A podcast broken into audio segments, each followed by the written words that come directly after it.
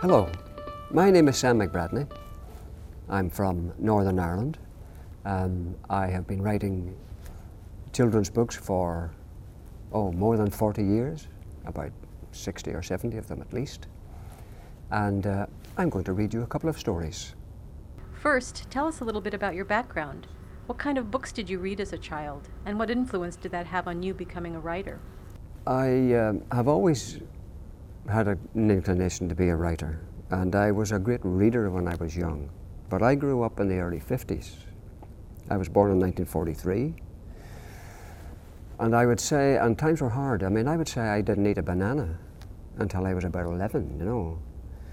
Um, if you went down to the shop for a packet of sweets, you had to have a ration coupon. You know, you didn't, you, you didn't just hand over your threepenny bit. You had to have a little coupon which entitled you to buy the sweets as well. Things were scarce, including books. So, what was my early reading? You'll hardly believe this, but um, by the time I was 12, I had read about a dozen. Must have been, well, maybe six, six or seven anyway. Zane Grey Westerns. You know, this was because my father was a great fan of Zane Grey, loved reading Westerns, and he would leave them lying about the house. And I would pick them up and I would read them. And I got into, I would say I got into, uh, uh, into books in that way. Gradually, um, more and more things became available spe- specifically for children. Like Enid Blyton's um, series of books, you know, The Ship of Adventure and all that, you know. But on the whole, I would, I would say that um, my interest in children's literature it, it just derives from the fact that I am basically an introspective character. And I hardly know what I'm thinking until I see it written down. So I, even at Trinity, I used to carry a kind of a book about with me where I would record Trinity College in Dublin, at university, where I would record all my thoughts. And um, the first things I wrote after uh, Trinity uh, was a series of articles about local history because I trained as a historian. And then my first book was published in 1976. And since then, I have been writing, as you say, books for children of all ages. And uh, the Mark Time book, Mark Time was the first one, 1976, and it was billed as a fast moving story set in Northern Ireland. Because remember the bombs and the bullets and the deaths and the sectarian warfare, you know. But actually, it's a love story. It's a pre puberty love story about a little boy who's 11 and he knows that at, at, the end of the year he's going to be going to one school and the little girl that he quite fancies is going to another school. And um, that aspect of it is obviously not highlight, highlighted in the, in the blurb, but that's what it is. It's actually, a, you know, a very tender little story like that.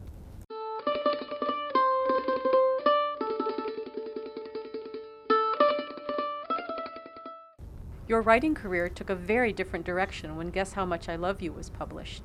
How did this book come about? What happened was, I, my publisher said to me one time, when I was over in London, Sam, why don't you try a picture book? And uh, I thought you needed to um, know an illustrator to write a picture book. And she says, No, Sam. We haven't got people who can write a powerful story using hardly any words at all. So I said, Well, you regard yourself as an old pro by now, Sam? So I, I thought, Yeah, I'll write a picture book.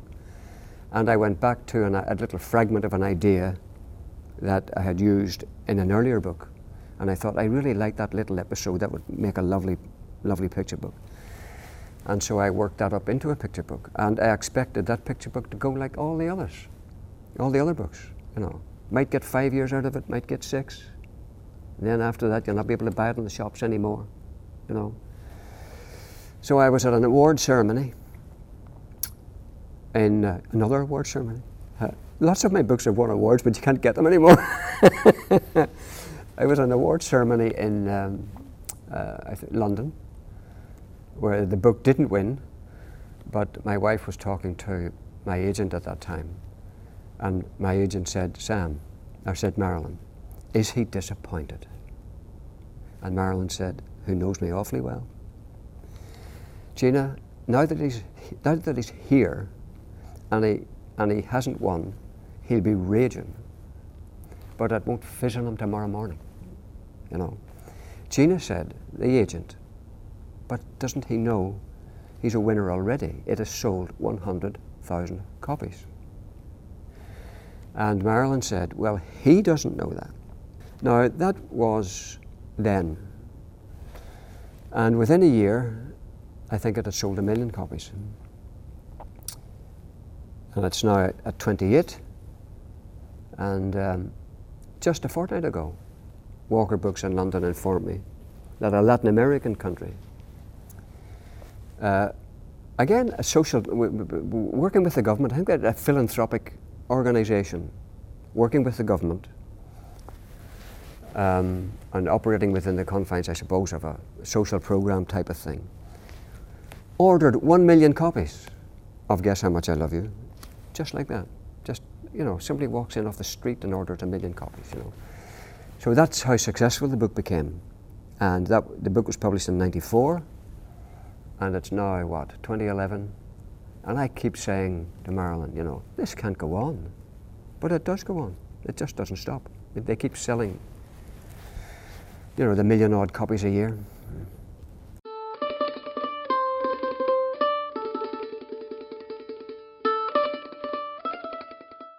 When you wrote Guess How Much I Love You, did you realize that it was such a universal story? I did come to see how, how universal it was. It travels everywhere.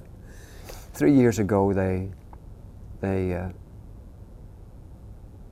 published a Chinese edition with a print run of 10,000 copies. And uh, the print run this year is for a quarter of a million. And by the end of next year, they'll have sold over a thousand. It's a book that travels, as you say. And I think it even travels back in time. You know, there's nothing in the book to date it. I can imagine, you know, Miriam playing Guess How Much I Love You with little Moses on the banks of the Nile, for example, you know.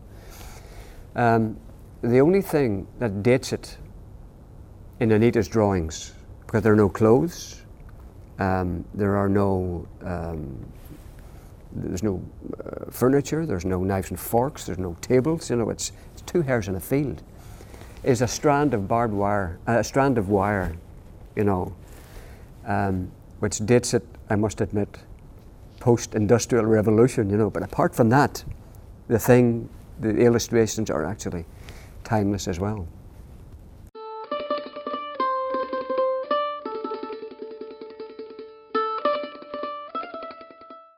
Will you read an excerpt from Guess How Much I Love You for us? Would you like me to read it to you now? Okay. Here we go. Guess How Much I Love You. Written by Sam McBratney. Illustrated by Anita Jeram.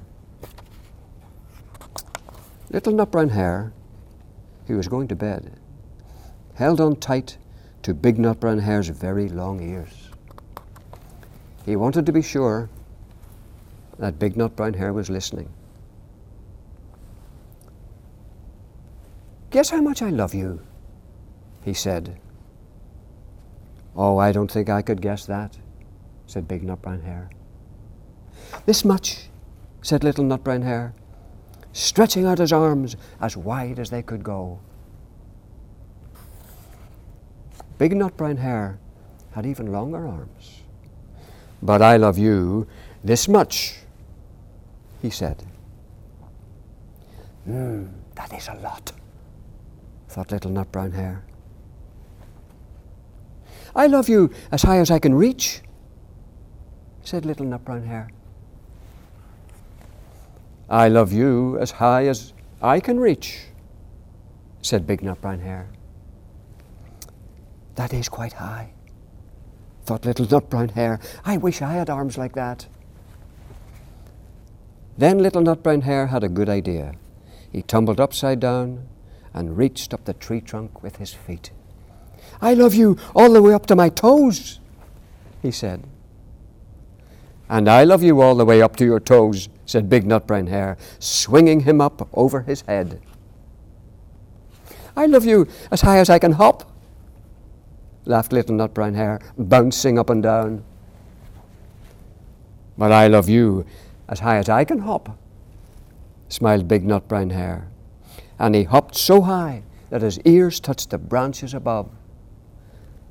That's good hopping, thought little nut brown hare. I wish I could hop like that.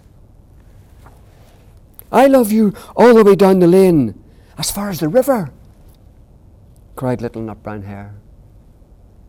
I love you across the river and over the hills, said big nut brown hare. That's very far, thought little nut brown hare.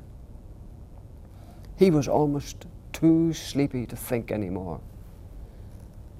Then he looked beyond the thorn bushes, out into the big dark night. Nothing could be further than the sky.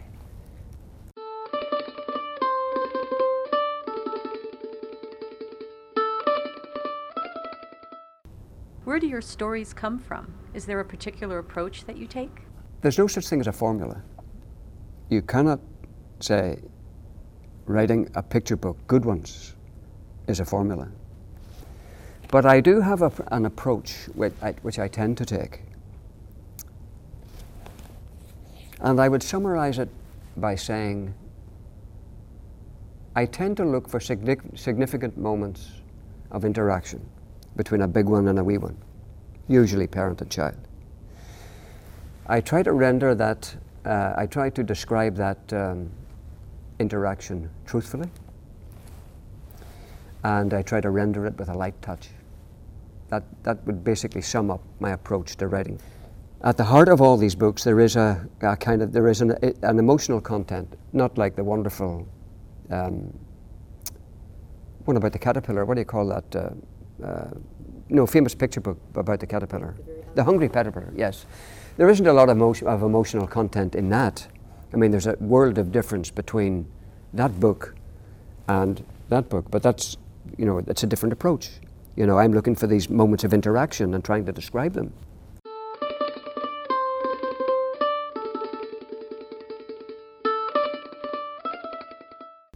How is writing picture books different from writing novels? When, when my editor warned me about the uh, writing the picture books, uh, or said to me, "Why don't you write a picture book?" Uh, she did say, "People think it's easy, Sam, but it's, it's not easy." And the different, it took me six months. Um, the difference in approach is enormous because it's an entirely different discipline. And for those six months, every word you write is fighting for its place on the page. You know, um, there's only 395 words in Guess, and uh, you know sometimes um, so the, the, the, longer novels for children would be, I mean, that, that thick, you know, sort of 80,000 words. So the discipline is, is so different. There has to be, one of the big problems you really have to solve is names. It's rather like, uh, rather like Dickens, you know, I mean, one of the great things about Dickens is the name, the names, you know, his choice of names, you know, Uriah Heep, just an unctuous, awful creature, you know. Um, but the name of the, of the, of the, of the, of the, uh, the hero, if you like, in the picture book is going to be repeated so often. You know, said little nut brown hare, said big nut brown hare. You got to get that right, and that took a long time. Um, I knew I didn't want it to be bears because there were a lot of bear stories about at that time. And uh, I was just sitting in the kitchen one day when, from somewhere in that remote land between the ears, out popped little nut brown hare. And where that, where that came from, I have no idea, but it's just so perfect, you know. And I love hares anyway. And Anita Jeram has so beautifully captured the ugly, awkward gangliness of hares. They, I mean, they're not bunnies. They're, you know, I mean, people call them rabbits, and I get raging about that. You know, they're hares, and uh, it, it's uh, you know, it's it's one of the triumphs of the of the of the book, I think, to get the name little nut brown hare and to have them so wonderfully rendered by Anita.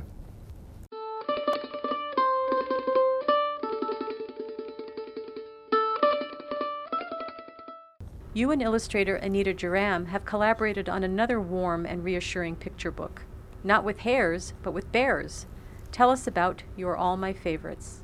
Yes, later on. Yes, after about about five or six years, I then I did do bears.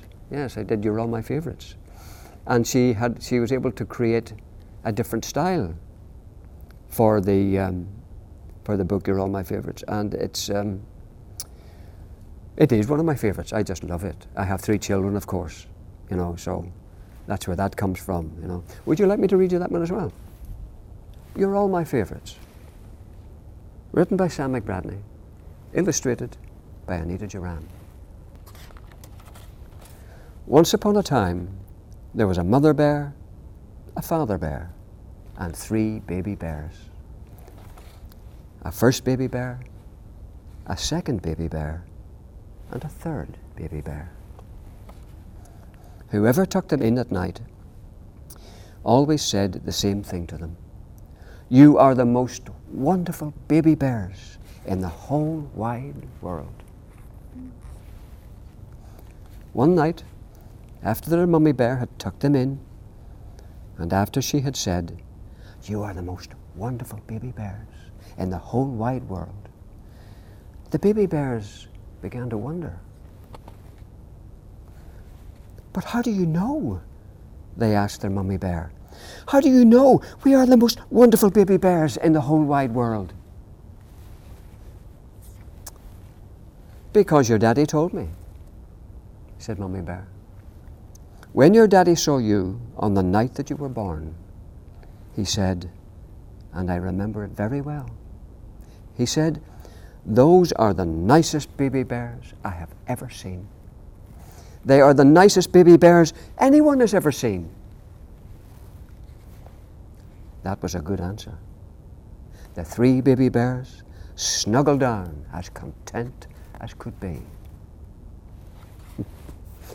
but one day, the first baby bear began to think.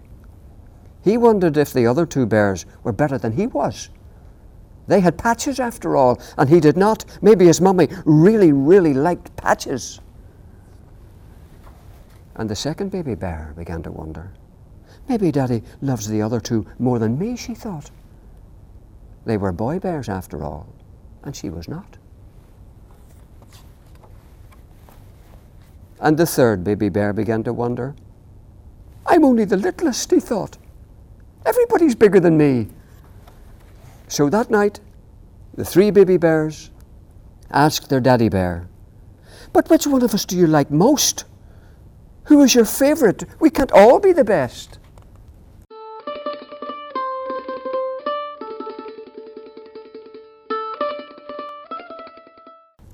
Real feelings are presented while you pattern and play with language. Talk about your use of words. You're right, I just love messing about with words. You know, it's like, you know, as did, uh, what do you call him? Um, Alice in Wonderland, who was that, you know?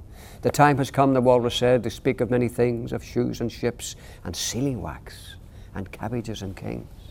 Sealing wax, you know. I haven't ever used sealing wax, but I just love saying that. Now here's one of mine okay? If you, you know, if you, if you got one moose, that's a moose, right? If you have two mooses, the word mooses is ridiculous. So I have this suggestion, okay? Um, if mouses are mice and gooses are geese, what excuses have mooses for not being meese? Officially, there's no such word as meese, right? But you know, don't you agree? Meese sounds better than moose. So there's a little example of absurdity, you know. Um, a little poem called Fractions.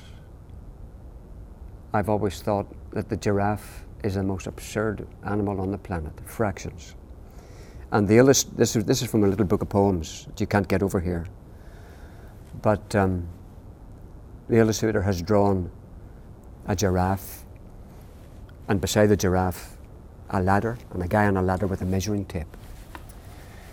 It's called fractions. Well, as in one third, two thirds, and so on. Anyway. How much of a giraffe is neck? I've heard some say a third. It might be hard to check, but to my eye, at least one half of a giraffe is neck. Playing about with words like that, I just love it, you know. You're, you're, you're quite right. So, whereas with many of the books, you're aiming just to describe something as truthfully as possible, you know, it's also possible to be off the wall and zany. I like that side of it too. I do try to get humour into everything, and humour does occur. I mean, some of the most bizarre, uh, I mean, I've just observed from life, some of those bizarrely humorous moments happen at, you know, even at funerals. You know, uh, so I mean, you can't keep humour out of life, and you got, you, but you, you can't go overboard either. Um, I don't, I, I do tend to make the humour as naturally as possible, and to make it clear, as in the moose thing, you know, where, where I'm being just, you know, ridiculous. Um, but yes, humour does play a big part in, what, in, in, the things that I write, including the longer novels. Yeah, some, some of them, some of them it's hard to get humour into.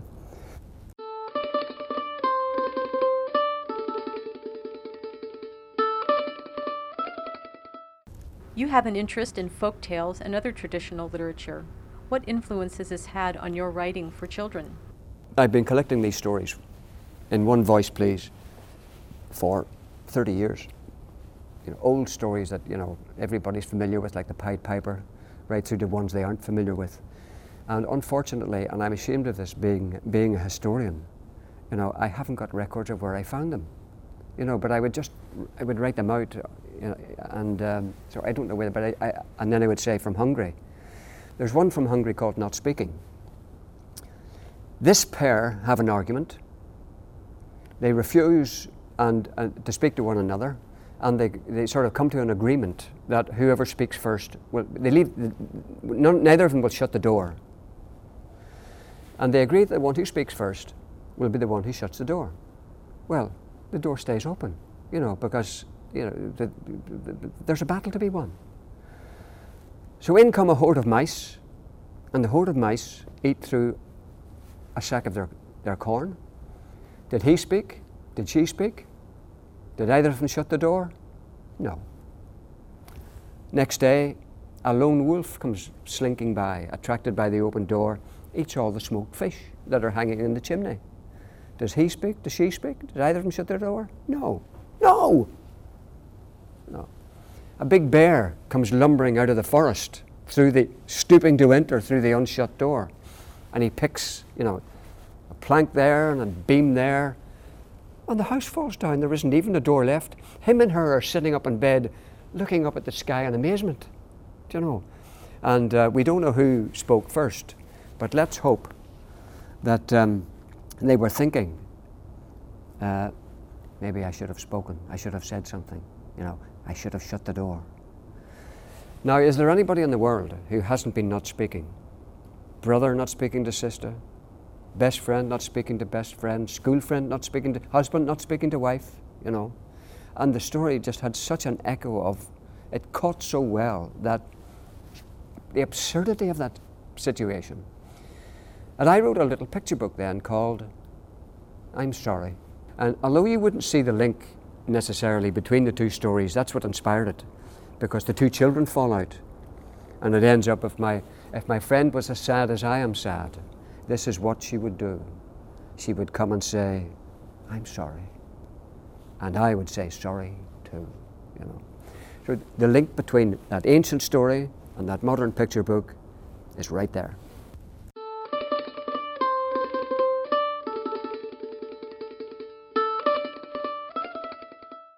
Was there a tradition of sharing books and stories when you were growing up? Did you have a tradition with your own children? Well, I made up stories every night for the children on the way up to bed. You know, it said, now, bedtime for all monkeys, up you go. And I, I made up this character called Wise Eyes.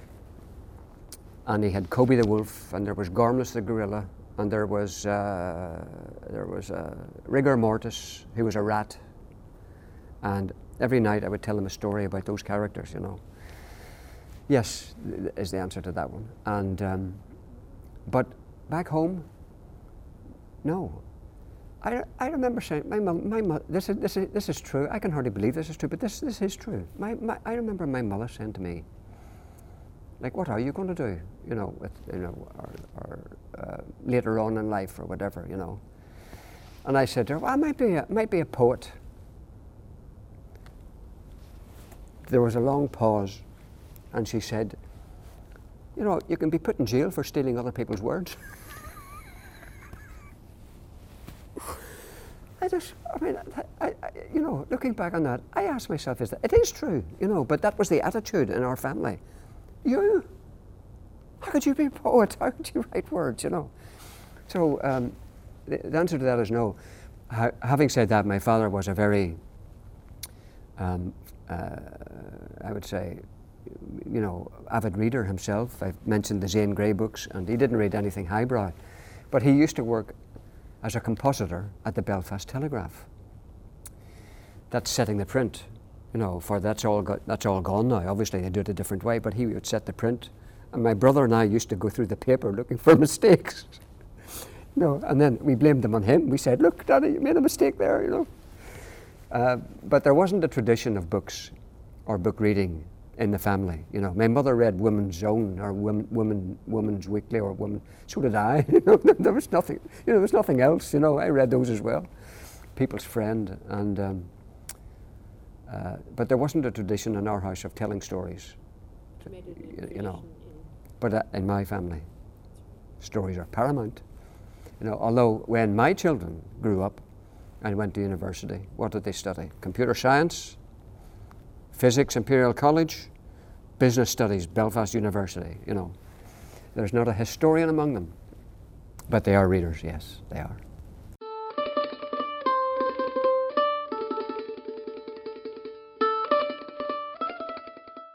What are you working on currently? I'm working on. Um, uh, uh, I'm working on a form, another collection of four little stories about the nut brown hares, called Here, There, and Everywhere. The, late, the latest stories about the hares is called I love you, I guess how much I love you all year round. Short little pieces in which the hares explore, uh, I which are little, there are little adv- adventures based on the seasons. Here, there, and everywhere explores their space. Um, they, one's called um, On Cloudy Mountain, one's the far field, one's the hiding tree, and one's coming home. And there's a little adventure related in each. For example, they go up Cloudy Mountain, and big nut brown hare sees, you know, little nut brown hare's busy blowing dandelions. You know, did they do that over here? You know, blow dandelions for time. He's you know, and then big nut brown hare says, you know, we better go now. There's, uh, there's, um, there's a there, there, we, there, we could be in trouble. He did, and, and little nut brown hare said, but I'm still blowing. You know, he's raging about the fact that he has to go, but Big Nut Brown Hare makes him go. So down they come, and uh, you know, four little stories like that in which they explore the space around them. I love those. I really think those are very nice. And I'm also tidying up a historical novel I have about Dorothy Osborne, who lived in the 17th century.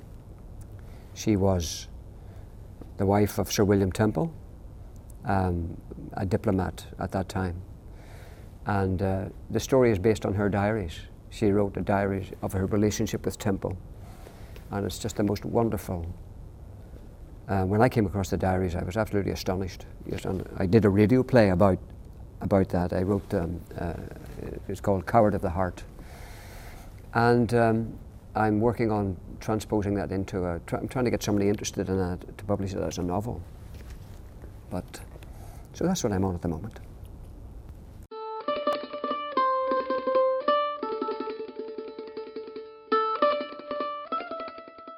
You've also written a book about ghosts. Can you tell us a bit about that spooky story?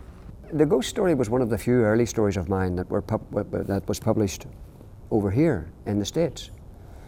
Um, it was the ghost of Hungry House Lane. Hungry House Lane is a, a lane near us, and it, you know, Hungry House sounds like Hungry House Lane. I think there might be a connection with the famine there, but I've always been intrigued by the name. So I wrote a story called The Ghost of Hungry House Lane. But I don't like the horror genre.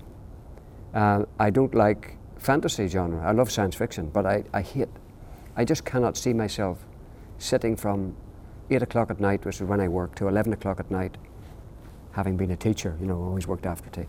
I, can't, I couldn't see myself sitting there trying to squeeze out of my imagination something horrible, you know, or something that's going to shock and amaze people.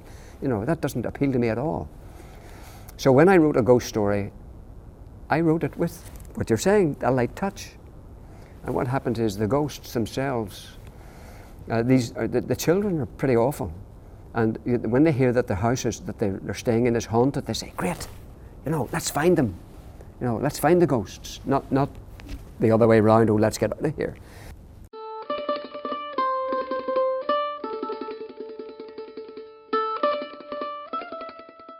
What do you love most about writing children's books? I just love the idea that, you know, somewhere in the world tonight, you know, some mum or dad is going to be reaching down a copy of a book that I wrote and reading it to the most precious thing they have in the world. You know, for writers, that's the holy grail. And uh, that gives me enormous pleasure. Yes, I, I just love that, that idea of being connected with all these anonymous people too, you know. And, and that's, that's what, forget about the royalties, you know. One thing, they're, they're nice too. But it's the connection that you make with this enormous readership, which is thrilling, you know. So, anybody listening, you know, get out, get, get, get, get, get, get, get back home, you know. Dig out that manuscript you might have there in the top drawer or that idea you might have rattling about the back of your mind, get it down on paper. Start now. Do it.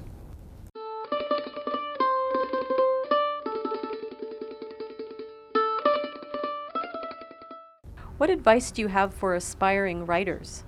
I mean, it is hard to make a living. Uh, you need to get lucky, like I got lucky, or like J.K. Rowling got lucky. You know, uh, with the Harry Potter books. You know, you need luck. So you're not going to make a fortune, probably, but it is a tremendously satisfying thing to do if you're a certain type of person. For example, as I was saying, when I went to that theme park, I just thought to myself, I could write a book here. I was standing in the classroom one time. It must have been November day, half past three, beginning to get dark in Northern Ireland and I noticed a star in the sky. And I thought to me, they were all doing a bit of work for a change behind me, you know, quiet.